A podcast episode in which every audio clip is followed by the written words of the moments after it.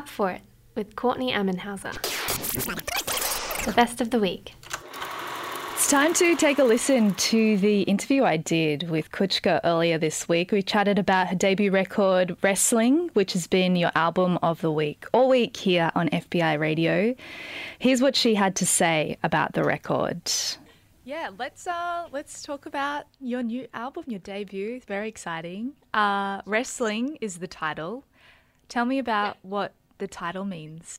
I really like the word wrestling because I thought it was a super juicy word that encapsulated all of these like kind of disparate things. So there's like wrestling, the performative aspect that people like think of like actual wrestlers, and then there's like metaphorical like wrestling, like internal kind of like struggle or like questions, and there's also kind of like a sexual aspect which I thought was like cool. And I decided kind of like early on in the writing process that it was like a really good word that kind of like tied together all of these different things that were going into the album.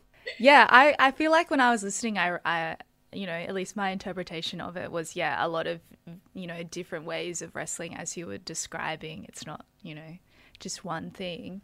I read that you started making music back in high school on your parents' computer.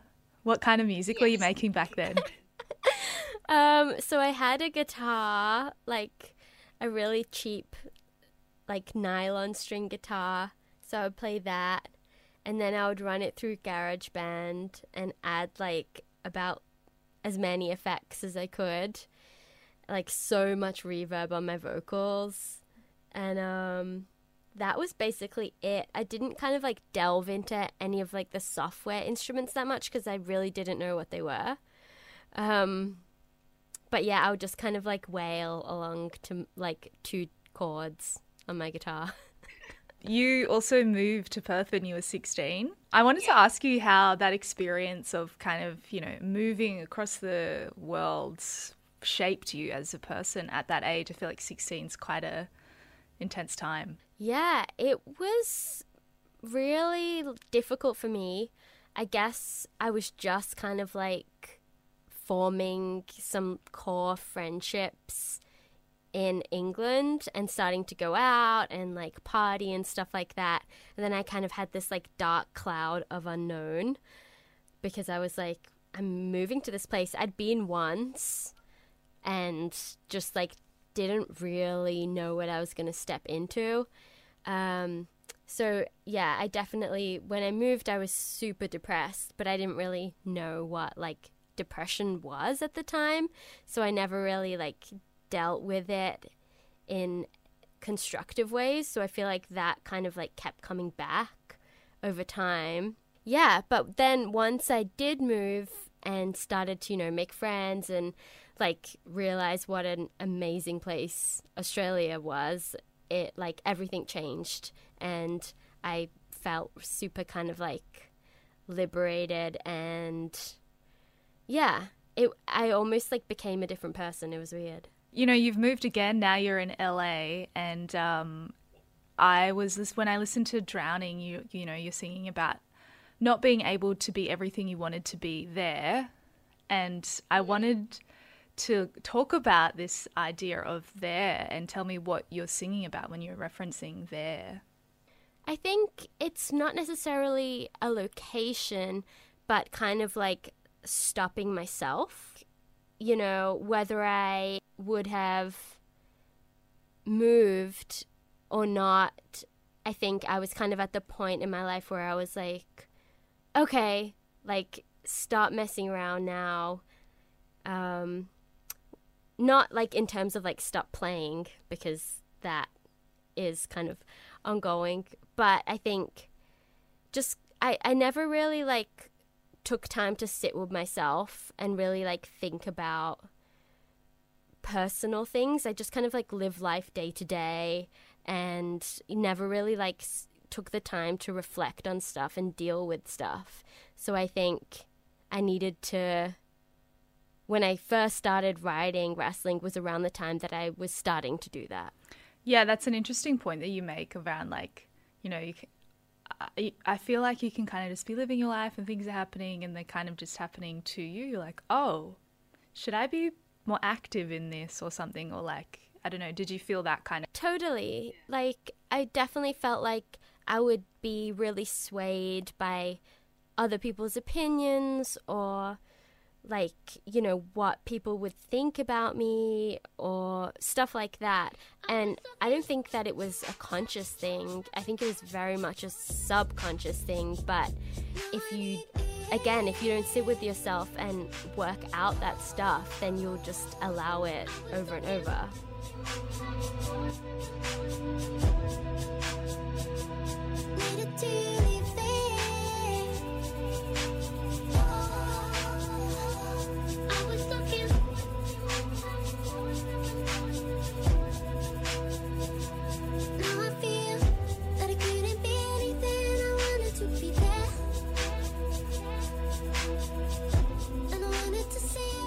I wanted to talk to you about collaborations because you've obviously done quite a few, and I read that you had to say no to them in order to focus on this record, and I wanted to ask how you found sticking to that boundary.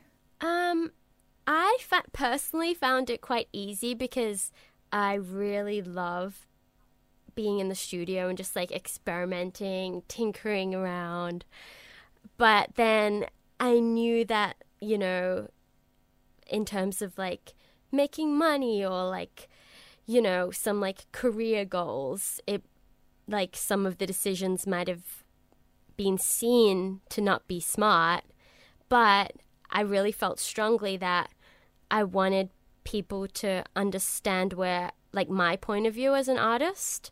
And I couldn't see that happening if I kept working on other people's projects with their visions, because a lot of the time people that were coming to me to collaborate didn't necessarily understand me as an artist. So I kept getting asked to do things that I wasn't necessarily 100% comfortable with. So I was like, no, I just need to do my project. And then the collaborations that come along will hopefully, they'll already have an understanding of how I want to work or like the aesthetic world that I live in or the ideas that I like to portray. Well, I noticed there's no features on the record, so it seems like you stuck to your guns. How would you describe kind of like that feeling of working on your own versus working with others? Well, I feel like lyrically, I really like to work alone. I find that I can be way more honest and write things that don't necessarily sound like cool when I'm by myself. But I think I definitely wanted it to sound more truthful than cool. Whereas when I'm working with others, I do feel pressure for what I'm writing to immediately be pleasing, or like fun in some way. And it's nice not to have that pressure. I think you can really hear that. It's in No Good For Me when you sing, I'm hungry for progress.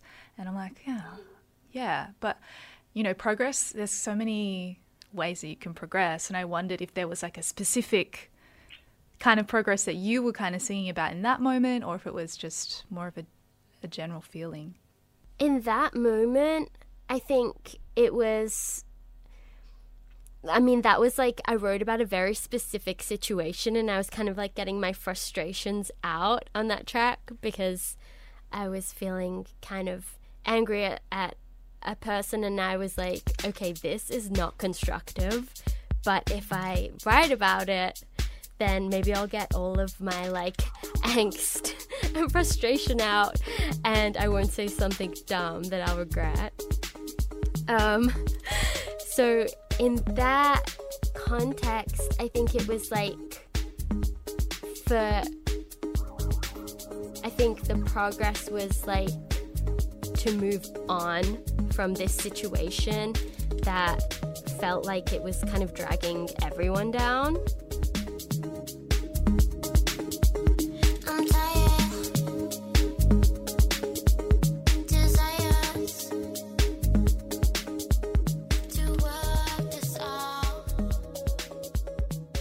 feel like that your lyrics are simultaneously like very specific, or it seems like, you know, and you're describing the writing about these really specific times, yet they are still open and people can kind of put them on. It's like the sisterhood of the traveling pants, but in song form, you know, it kind of fit everyone. Yeah. Was that deliberate? I think it was definitely deliberate, because I was thinking about why I was making this music and like why was it important to me that I make an album that I kind of share with people. And to me, it was like, well, what are you giving them? Like, why are you releasing it? What's the point? Like, you could just experiment at home and write for yourself and you would still enjoy the process. So I think I was like, okay, this track is like helping me deal with this. Maybe it will help other people deal with this. So if I make it have this kind of like universal language, hopefully someone will like listen to it and like really feel it and understand it. I mean, I feel like that just, you know, doing prep for this and reading about what some of the song's about, and I'm like, oh, I had a completely different interpretation, you know, projecting my own life and experiences and what's going on. And I was like, I love that kind of music where you can, you know, learn about the stories, but also you can flip it or, you know, wear it in a way that is also like suited to your life. I always love that when I'm like listening to a track and like if a lyric stands out that just kind of like almost like hits me like an arrow or something, I'm like, oh, okay. And it just makes me go back to that song with like, I don't know, a different kind of awareness. Yeah, it's like my favorite thing. And now you watch a lot of Married at First Sight? We watch it, Maths, yes. Yeah, I mean, I feel like we've been binge watching so much reality TV over like the past year because of the pandemic. And now I'm like, oh, reality TV, I learned so much from it. What are your favorites? Do you have any standout shows? Standout shows? Okay. So we just started watching Survivor. Yeah, so good. I just want to be a part of all the like obstacle courses that they have for the challenges. I was a fan when I was a kid. I didn't realize it was still running. That's amazing. Yeah, still running. There's so many seasons. I'm like, yes, so many hours of TV that I can binge. What's the plan now, Kuchka? Can you tour in the US yet? Yeah, so things are starting to open up. I just locked in a show for June, which is really exciting. Yeah, so it's just going to be like a small kind of like party, I guess. Like, I don't really want it to be like an official gig. I want it to just be like a celebration of, you know, friends, and I want to get, yeah, people that I work with over here on the bill. So it's in a like little small like community run place called Junior High in LA. So that's really exciting and also like terrifying because I haven't played live for so long. Yeah, what was your last live show? Laneway, like at the beginning of 2020. I would love to come back to Australia, but just with the vaccination program running a bit behind over there, it's just, yeah, hopefully at the end of the year or next year, because like I want to come back, play some shows, and also I want to see my family. Speaking to Kuchka there about her record Wrestling. It's been your album of the week all week here on FBI Radio 94.5. This was produced by FBI Radio in Sydney. FBiRadio.com.